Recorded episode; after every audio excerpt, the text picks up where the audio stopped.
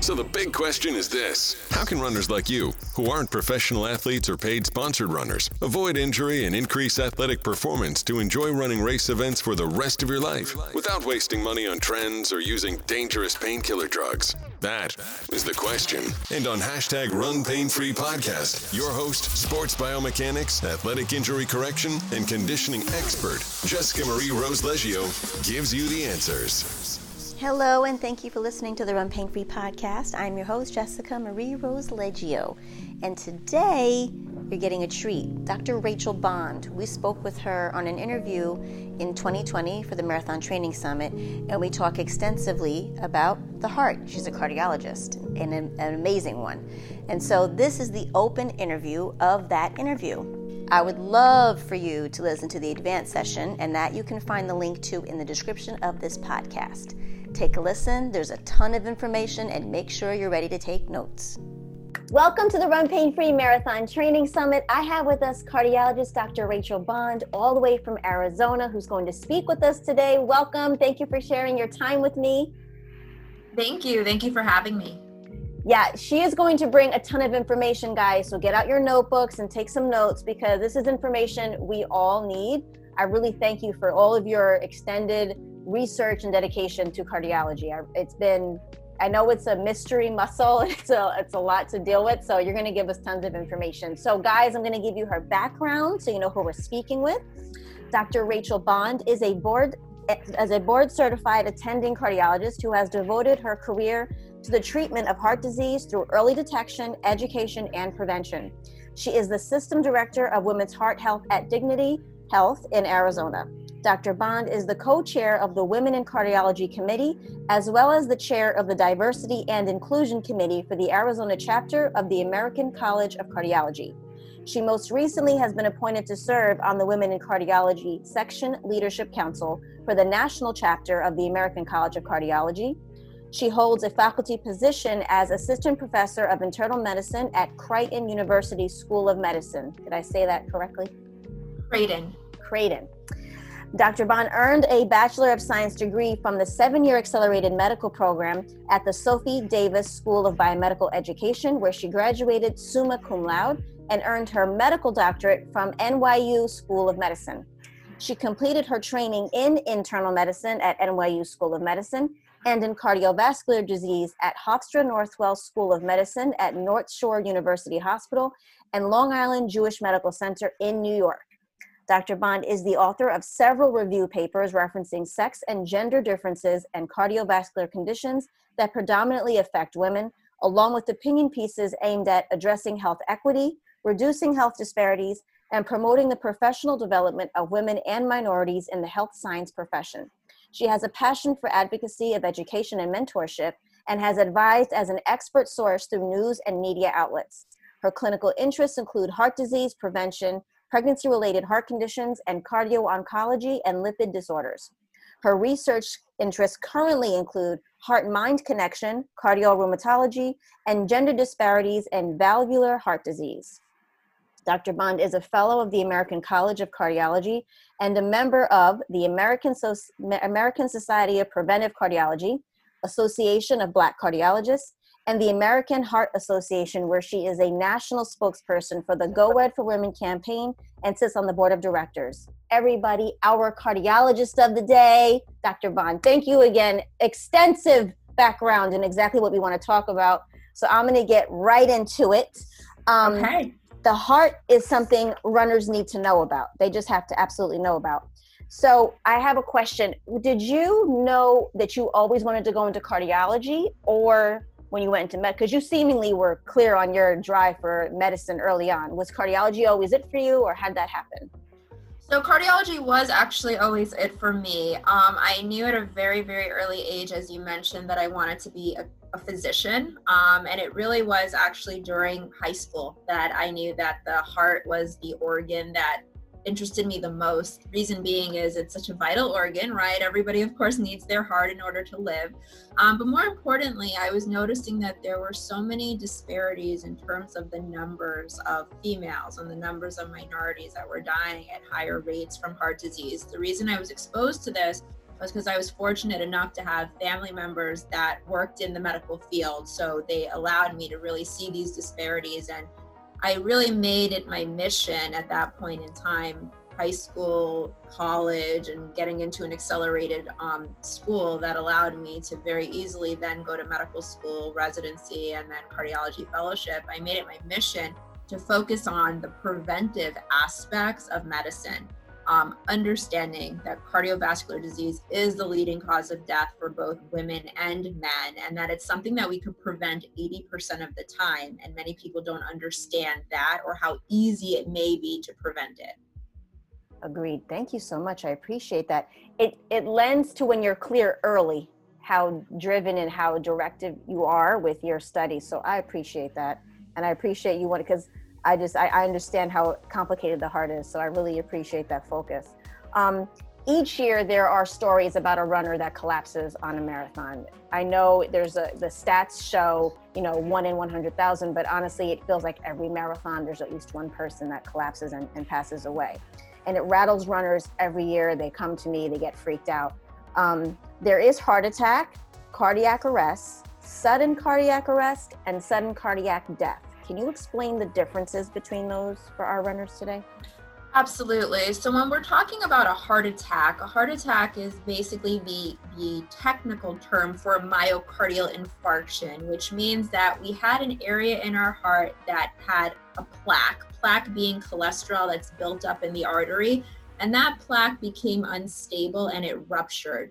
And it led to our body creating a whole bunch of cells to go to that area to try to protect that plaque and unfortunately, in doing so, it closes off blood flow or blood supply to an area of the heart. So when we have a heart attack, it's a it's an emergency, and in that situation, you want to make sure that you go to the hospital as quickly as you can, so we can provide you with appropriate medical care, as well as procedures that we have that could potentially fix that heart attack or that area where the heart attack was. When you think about cardiac arrest, that's actually when your heart completely stops. Mm. And 80% of the time, your heart stops primarily because the heart actually stopped working. About 20% hmm. of the time, it may be because you are having difficulty breathing. So, for example, in situations where maybe you were swimming and you were and you drowned, or in a situation where maybe you had an intoxication of something that you shouldn't have had, particularly a poison, or a um, illicit drug, for example, and you overdose, that could prevent your ability to breathe accordingly. And not having that oxygen to your lungs could lead to a heart a, a cardiac arrest. 80% hmm. of the time, though, that cardiac arrest is just solely that your heart stopped. And in that situation, that means you don't have a pulse, you really are lifeless. And that's an emergency as well. So, for patients or for people in the community that notice somebody just collapses, of course, we're going to go to them to see if they have a pulse, to see if they need help. But immediately, you're going to want to call for help. You're going to want to call 911 to make sure that the emergency medical services are coming. And if you have appropriate training, you're going to want to start to do chest compressions, which are really very fast and rapid in the center of the chest because by getting those your hands on their chest sooner rather than later, you could potentially save their life mm. until the emergency medical professionals come. You then talked about, um, I believe, sudden death, correct? Um, yeah. In in your um, other statements, so sudden death is a form of cardiac arrest that just comes out of nowhere, meaning that the patient did not have any risk factors for underlying heart disease.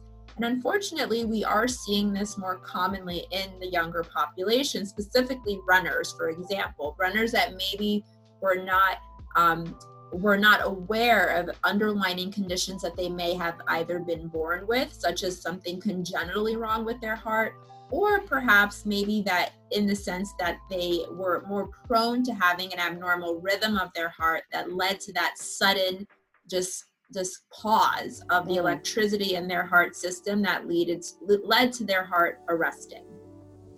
Wow, thank you so much for that. I, and I know some because there was uh, one specific one that really rattled people two years ago, and um, every runner that came to my to session that day was like just down and out and just doesn't understand it. And I said, you really just you know go get a checkup, go you know get all your all your blood work done just go get it checked up just to make sure because the heart is doesn't care what you do. It doesn't care. It, if it doesn't want to work that day it's not going to work. It really it doesn't care. There's no there's no discrimination with the heart when it wants to stop it stops. Absolutely. Absolutely. So then that goes into stress test could you explain what a stress test is and i know there's different variations i've had several um, but the, your most basic stress test, what would could you explain what that actually is and what it's looking for and how how it can prevent somebody from any issues? So we typically order stress tests in patients that we have a suspicion may have underlying heart disease because it is a good clinical test for us to diagnose that. So why would we diagnose that or why would we think that if somebody presented to my office, for example, with chest discomfort difficulty breathing, specifically when they're exerting themselves, um, even particularly in women, if they presented with fatigue or dizziness, or even a feeling as though their heart was racing. We may want to proceed with a stress test again to see if there's any evidence of heart disease. The way a standard stress test works, which is a treadmill, is that we hook somebody up to a monitor. So we have the ability to monitor their heart rate. We have the ability to monitor any changes in the electrical conduction while they're on that treadmill walking. And we also hook them up to a blood pressure monitor. So every three minutes or so, as the stress test is going on, we're increasing the incline, but we're also increasing the speed. And our hope is that we get you to a specific target. And that target is usually 220 minus your age and we take 85% of that. Um, so minus your age and 85% of that will provide us what your your really target heart rate for that being a very effective stress test would be. Um, and in that situation, what I typically tell my patients is that I'd like them to go beyond that target. So, really, the longer you're on the stress test, the more information you provide me. So, I can see are we able to replicate any of the symptoms that you typically experience when you're walking while on the stress test? If we are able to replicate it, do I see any changes on your electrocardiogram, which again looks at the electricity in the heart and tells us if there's any evidence of a blockage? And if that does show an abnormality, we may decide to extend that stress test to do some imaging with it. And that imaging could be an ultrasound of the heart that allows us to see at your peak heart rate how well the heart is pumping. Or it could be a nuclear imaging study where we give you a radioactive material, we put you under a camera, and we look to see how well the heart is perfusing. So there's definitely different variations of stress tests, but for the vast majority of cases, it's very important that when we're ordering a stress test, the patient, for the most part, has symptoms or symptomatology. In some situations, we may order a stress test if a person is asymptomatic, if they have risk factors, and they want to start, for example, on a pretty intense exercise regimen because okay. we want to make sure that their heart is going to be able to maintain that stress on their heart with the exercise that the exercise may bring. We also may order a stress test for somebody without symptoms if they have a very strong family history of heart disease, specifically early heart disease. And that's where we use it more as a screening tool. Awesome. Um, so heart attacks do kill more women than all cancers combined. Is that a valid statement? Okay, one second. Hundred percent. Okay. Um, can you lend some insight to why that is? Like, what are we missing as women? What are the red flags that we're missing that this is ha- it's still happening so all the time? It's not changing. So that's a wonderful question, and it's a I think it's a question that has multifold. So one is the fact that the awareness out there in the community, unfortunately, is lacking. As you mentioned, we as women, we we really tend to gravitate towards breast cancer, particularly right as our greatest risk. Mm. And I can say that one reason that is is because they, the American Cancer Society has done a fantastic job from a campaign perspective at highlighting the need for a mammogram with cardiovascular disease, we don't unfortunately have a screening tool or one screening tool, such as a mammogram, that makes it easy for us to screen for cardiovascular disease. But what do we have? We have the understanding that heart disease, 80% of the time, is usually driven by risk factors. So, what are those risk factors? And this is where we need to educate our females in the, in the community. These are risk factors that include elevation in blood pressure, issues with your cholesterol, if you're overweight or obese, if you're not um, doing your a, a, loaded physical activity that is suggested particularly by the American Heart Association which is at least 150 minutes per week of moderate intensity exercise. And mm. that could also just include briskly walking. It doesn't per se even mean running. Or per se we know another common risk factor is of course if you're a smoker um, if you have an excess amount of alcohol in your system. We also know another common risk factor, one that we don't have much control over, is our family history. Mm. So when it comes to women, there are other risk factors, and this is where it gets a little bit interesting because even clinicians don't understand a lot of these risk factors that can place a female at a higher risk for heart disease in the future.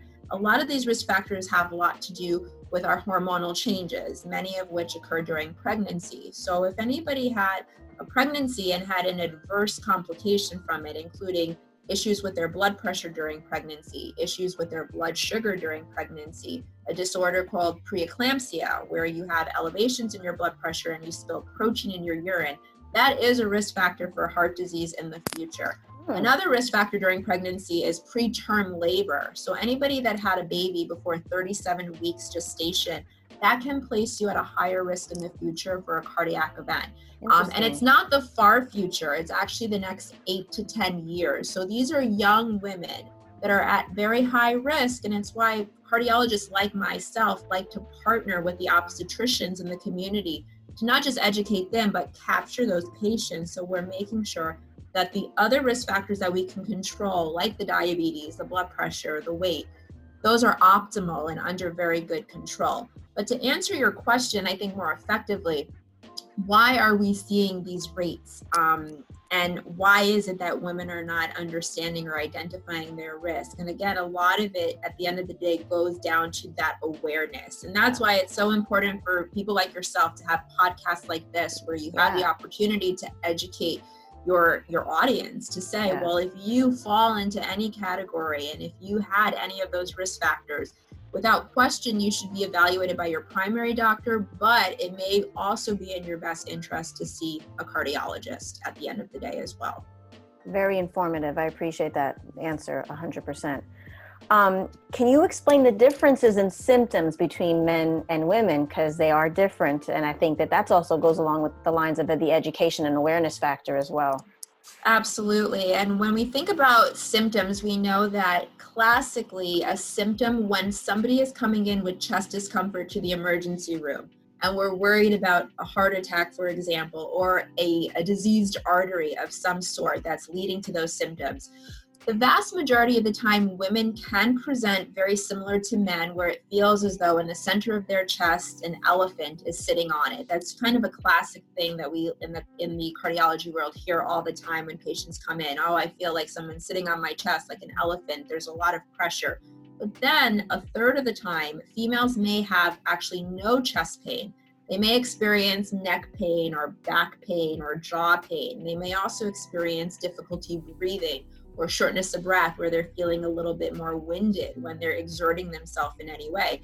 They may have episodes of dizziness where they break out into a sweat, or they may feel nauseous as though they need to vomit. And more importantly, usually a red flag for a female in particular, one that may be at a higher risk for heart disease, is fatigue.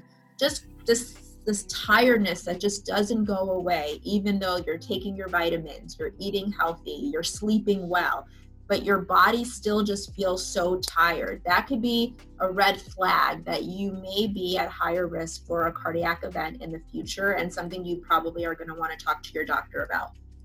Um, just on a sidebar, what about indigestion? I've heard that indigestion and stomach pain is a lot what women feel, and they wind up taking a lot of Pepcid and kind of bypass it because women push through and then they miss that they're having like minor heart attacks and then get a big one. Is that something? Absolutely. And so, uh, in that same realm of a third of the time, the way women present with those very non classic or atypical symptoms, indigestion is a part of that. So, it can also confuse the emergency room physicians as well.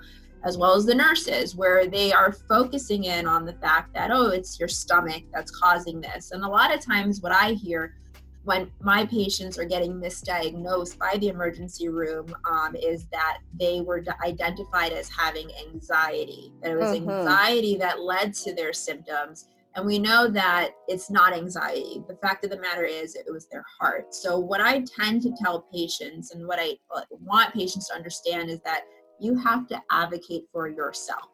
Particularly if you know you have so, several risk factors for heart disease and you're coming in and you're concerned about your heart, the best thing you can do is tell the emergency room you believe you're having a heart attack because they cannot ignore you. They cannot dismiss you. They cannot say it's anxiety. They cannot say it's indigestion. Our hope is that at the end of the day, that is what it will be. But if you identify at the very beginning and you advocate for yourself that you are worried about a heart attack, you're worried about heart disease, they will take you um, so much more seriously and have the ability to really rule that in or out. Great advice. Everybody, listen up. Save yourself. um, so, half marathons can take anywhere someone from one to three hours, and a full marathon can be from two to nine hours. Can you talk about what the heart has to be able to do to endure that level of endurance? So, like any muscle, and the heart is a muscle, you have to have the ability to really modify uh, for your situation and the situation that you're experiencing. So, the longer you're running, or with the more intensity that you're running, your heart absolutely has to work a little bit harder. It's going to pump a little bit faster to get that blood out to the rest of the body. The reason that is, is because as we exercise, we have not just an increase in our heart rate, but we also have an increase in our blood pressure. So the resistance of how easy it is for the heart to pump that blood out is much greater because our blood pressure is going up. So the hmm. heart has to work a little bit stronger and a little bit harder. And that's why, at the end of the day, if you're somebody who doesn't avidly run, it is important that you do get that evaluation by at least your primary doctor to make sure that you can partake in a half right. marathon or a full marathon before you put your heart through that stressor. Thank you. I, I think you know it's it's you know it's a basic basic basic commonality to be like oh if you're starting any exercise go talk to your doctor talk to your doctor but i think it's so much more important when it comes to endurance sports mm-hmm. because it's nothing when you're in a consistent cardiovascular motion there's no breaks involved like none of that's happening you have like it's so much more serious and all systems have to be operating uh, equally. So I, I, thank, please, thank you for saying that. Everybody go and get that checked. Um, so for the closing of our first session, you are an advocate for women and minorities in cardiovascular health, having done a great deal of work in, for diversity and inclusion on this health matter of being of heart disease. Why are minorities at a higher risk for heart disease and and poor cardiovascular health in general as a baseline? So, this is as well a multitude of reasons. And one thing that I do want to stress, just given the current climate that we're in, as yes. we're highlighting several of the unjust um, uh, murders, correct, in the media to date, yes. that there is a level of societal racism that has led to a multitude uh, or a disadvantage to people of color, particularly underrepresented minorities, such as those that are African American, Hispanic, for example. And with that, it could either be implicitly there or unfortunately explicitly there. And I mm-hmm. can say, even in the medical field, we have a, a, large degree of implicit bias, meaning that our brains are programmed to treat people of different races very differently. This has been looked at time and time again. For example, even when it comes to the African American race coming to the hospital, they're less likely to receive the appropriate amount of pain medication because they're assumed to not per se have pain. Similarly, we know that they're less likely to receive really any type of appropriate um, management when it comes to even cardiovascular care. And that could be because people are not identifying them as one being a risk um, for cardiovascular disease, or implicitly in their mind, they're not thinking about treating them in the same way they may their Caucasian counterparts. Another thing that I think is important is um, because of the fact that there is a societal racism. And I like to say that racism is a risk factor for cardiovascular disease because it is. It's a public health crisis. Um, and we know that it's something that we as a society have to absolutely work on. But more right. importantly, we know that it can lead to a multitude of social determinants of health that factor into one's health. So, where you're raised, the community you grew up in, your ability to have exposure to healthy supermarkets, for example, that can factor into what your health will look like in the future. Your education can factor into that. Your income can factor into that. And one thing that I want to stress is because of the social determinants of health that plague the African American community as well as the Hispanic community much greater than the Caucasian community, we know that they're more likely to have those traditional risk factors such as diabetes, elevated mm-hmm. blood pressure, elevated cholesterol. I can speak specifically on the population where we're actually seeing the highest rates of death. Um, and it's actually young Black women between mm. the ages of 35 to 54. Wow. Why is that? A lot of them, unfortunately, are dying during their pregnancy as well from cardiac disease. And we know that cardiovascular disease is the leading cause of maternal death in the United States. And the United States has the highest rates of maternal death for any first world country. Um, this is something that, again, co- encompasses a multitude of reasons, societal racism being one of them, implicit bias being another, social determinants of health being another. But the mere fact somebody is African American race, they're at a higher risk of having a death during their pregnancy than their white counterparts. And this is something that we need to acknowledge. And I love the fact you asked this question because unless we know what we're what our society is experiencing, um, we won't be able to make these appropriate changes, right? right? So we have to educate ourselves so we can make these changes with the hope that we treat everybody equally as we should. Um, and that's something that I advocate for. And I work very closely with students. So I mentor many students, residents, and fellows alike. And this is something that we talk about during our teaching rounds um, because we need to make sure that we're treating all our patients appropriately, equally, and we're, and we're culturally sensitive to their needs as well.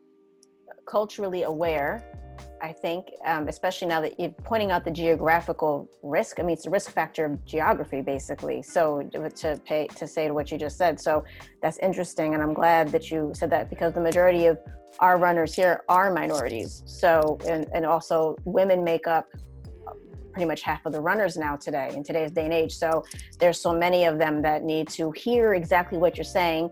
So that closes our first session. I'm going to come back with an advanced session with Dr. Bond. Click on over, and also all of her social media is right below. So be sure to reach out to her and look up all of her stuff on LinkedIn. She does a lot of information, and her studies are there. So go ahead and click on there, but meet us in the advanced session. I hope you enjoyed that interview and the open session of Dr. Rachel Bond. Please go on over now to find the advanced session, and you'll get that link in the description of this podcast. Not only will you find hers there, but all of the 20 experts that I interviewed in the Marathon Training Summit with all of their run experiences from all different corners of the industry that I am sure you're going to enjoy. Thanks for listening. Have a great day. You're listening to the Run Pain Free podcast, brought to you by the Run Pain Free Academy featuring biomechanics, athletic injury correction, and conditioning expert Jessica Marie Rose Leggio. Subscribe to us as you leave a positive review on iTunes.